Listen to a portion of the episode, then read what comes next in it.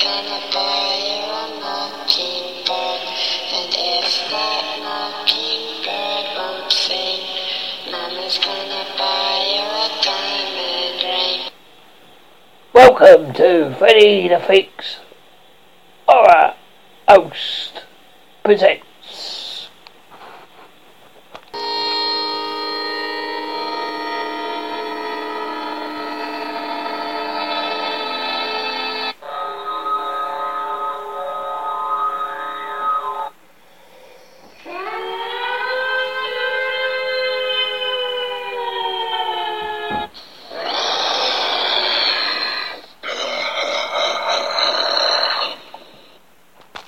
Dragon, Ball, short story by H.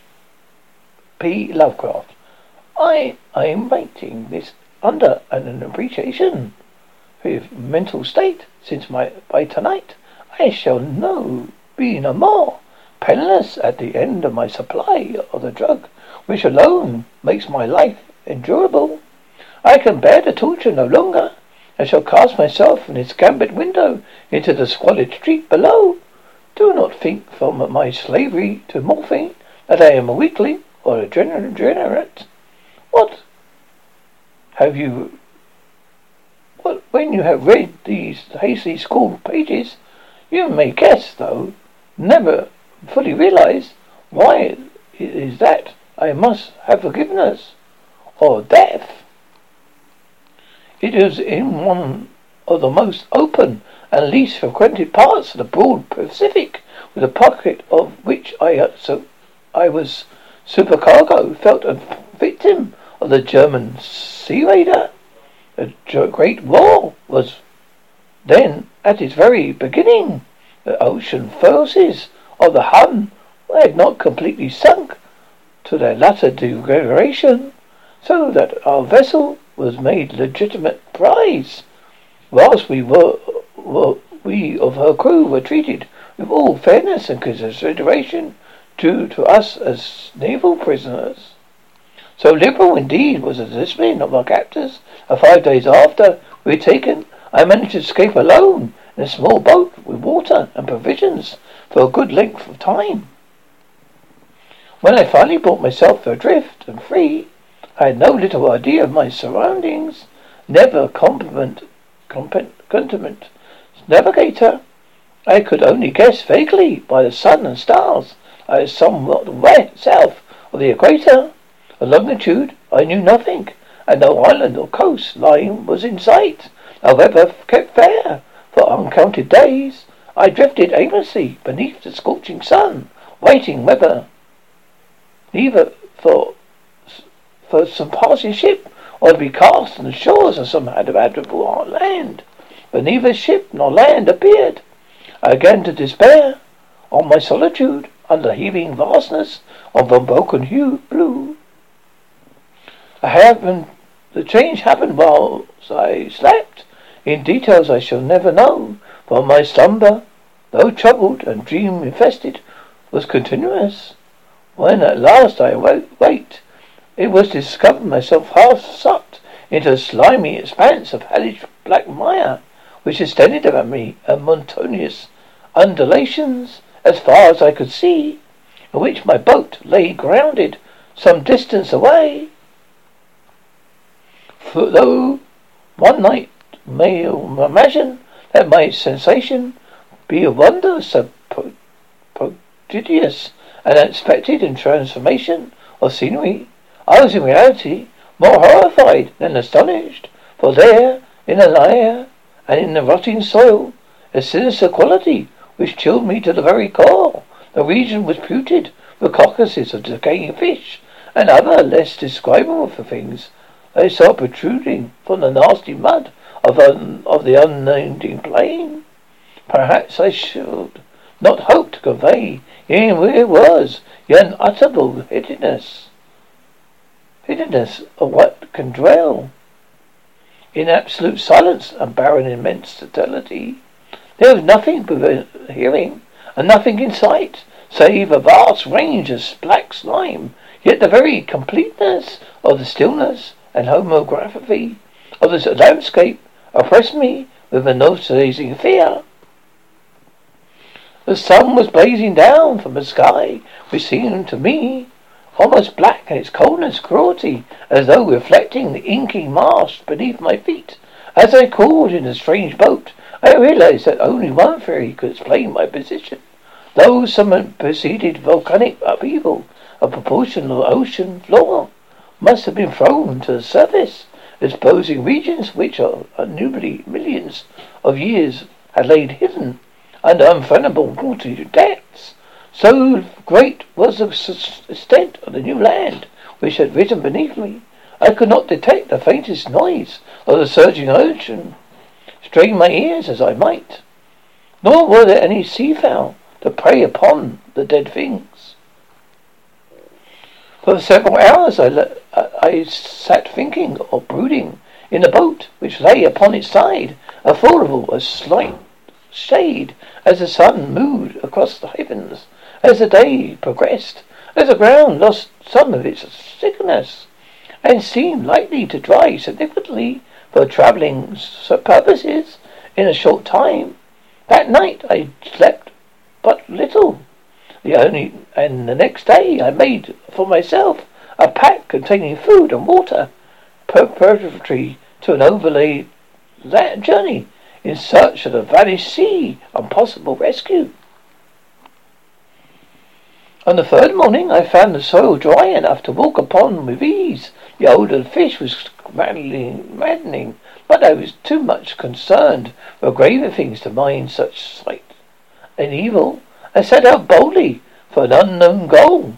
All day I forged steadily westward, guided by a faraway hummock, which rose higher than any other evolution of the rolling des- desert.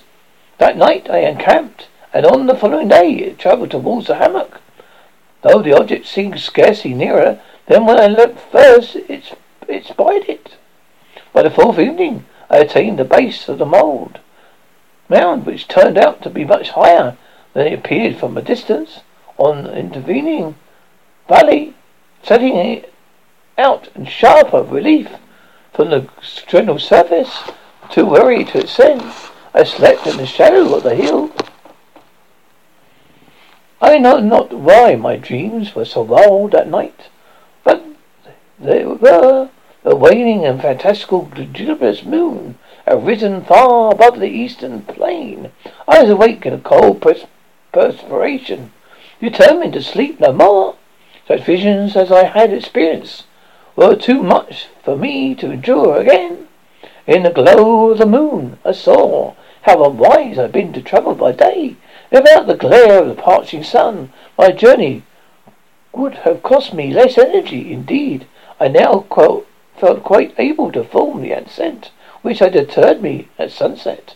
Picking up my pack, I started for the crest of the eminence. I have said that the unbroken monotony of the rolling plain was a source of vague horror to me.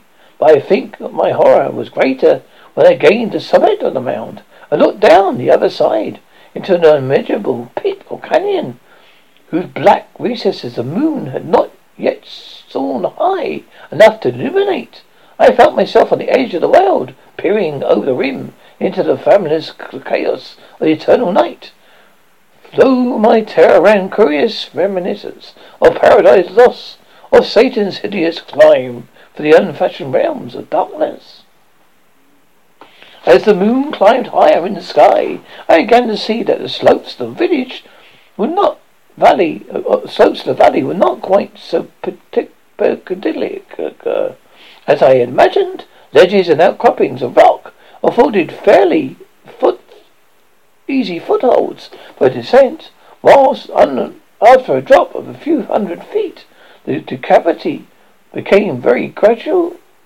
Urged by an impulse which I cannot defi- definitely analyze, I scrambled with difficulty down the rocks and stood on the gentler slope beneath, gazing into the Celadrian depths, where no light had yet penetrated. At once my attention was captured by a vast and singular object on the opposite slope, which rose steeply about a hundred yards ahead of me, I noticed it gleamed whitely in the newly bestowed rays of the ascending moon. That it was merely a gigantic piece of stone. I soon assured myself, but I was conscious of distinct impression. Its contour and position were not altogether the work of nature. A closer scrutiny filled me with sensations I cannot express, despite its enormous magnitude. Position in the abyss, which had yawned at the bottom of the sea since the world was young, I perceived beyond a doubt the strange object was a well-shaped monolith with, with whose massive bulk had not had known the workmanship and perhaps the worship of living and thinking creatures. Dazed and frightened, yet not without a certain thrill of the scientist's or the archaeologist's delight, I examined my surroundings more closely. The moon, now near the zenith, shone, shone wildly and vividly above the towering steeps and hemmed in the chasm and revealed the fact that a far-flung body of water flowed at the bottom, winding out of sight in both directions and almost lapping my feet as I stood on the slope across the chasm. The wavelets watched the base of the cap- cyclopean monolith, on whose surface I could now trace both inscriptions and crude sculptures.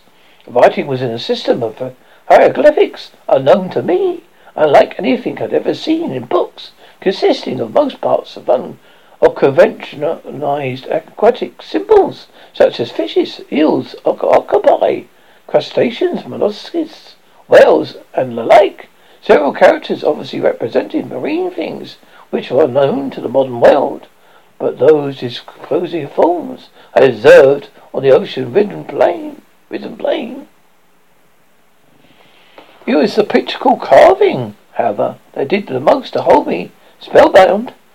Plainly visible across the intervening water, on account of the enormous size, was a array of bas reliefs, whose subjects would have excited the envy of Doré. I think that these things were supposed to depict men, at least a certain sort of man, though the creatures were shown disposing like fishes in waters of some marine grotto, or paying homage at some monolithic shrine that appeared to be under the waves as well. Of their faces and forms I dare not speak in detail. A mere resemblance makes me grow faint. Grotesque beyond the imagination of Poe or Bullenweiner. They are damnably human in general outline, despite webbed hands and feet, shockingly wide and flabby lips, glass glassy, bulging eyes, and other features less pleasant to recall. Curiously enough, they seem to have been chiseled badly out of proportion with their scenic background. For one, the creatures were sewn in the act of killing a whale, representing a uh, bit but large, little larger than myself himself. I remarked, as I say, their grotesqueness for strange size. Then the moment decided that by them they were merely the imaginary gods of some primitive fishing or seafaring tribe. Some tribe whose last descendant had perished eras before the first ancestor of Piltdown or the Neanderthal man was born. Awestruck at this unexpected glimpse in the past beyond the conception of the most daring anthropologists, I stood unmusing while the moon cast queer reflections on the silent channel before me. Then suddenly I saw it, from only a slight turning to mark the rise of it to the ocean surface.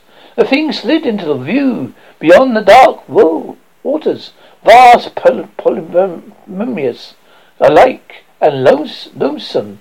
It darted like a stupendous monster of nightmare to the monolith which it flung its gigantic scaly arms, and while it bowed its hideous head and gave vent to certain measured sounds, I think I went mad then. On my frantic ascent of the slope and cliff, and my delirious journey back to the stranded boat, I remember little. I believe I sang a great deal and laughed oddly when I was unable to sing. I have distinct recollections of a great storm some time after I reached the boat. At any rate, I know that I heard peals of thunder and other tones which nature utters under its wildest moods. When I came out of the shadows, I was in San Francisco Hospital, brought thither by the captain of the American ship that had picked me picked up my boat in mid-ocean. In my delirium, I had said much, but I found that my words had given scant, scant attention. On my uh, any land of evil in Pacific, my rescuers knew nothing, nor did I deem it necessary to insist upon a thing I knew they could not believe. Once I sought out a celebrated anthropologist, amused him particular questions regarding the ancient Philistine legend of dragon, a fish god, but soon perceiving that he was hopelessly conventional, I did not press my inquiries. It is at a night, especially when the moon is oblivious and waning, I did see the thing. I tried morphine, but the drug was gi- given only transcendent sub- crease and drawn me into its clutches as a hopeless slave. So now I am to end it all, having written a full account of the information of a contemporaneous amusement of my fellow man.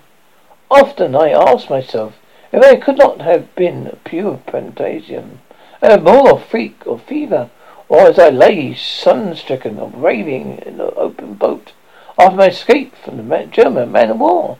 This I ask myself, but whatever does there come before me is the vivid vision in reply.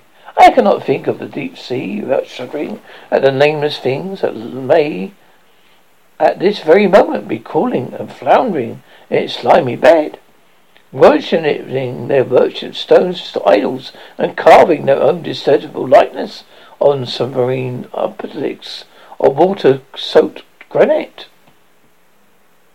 I dream of a day they may rise above the billows to drag out in their reeking talons and remnants of puny war extinguished mankind. Of a day when the land shall sink and the dark ocean floor shall ascend, a mist of universal pandemonium. The end is near. I hear a noise at the door. The, as a, some immense slippery body lumbered against it, it sh- shall not find me. Guard the hand, the window, the window.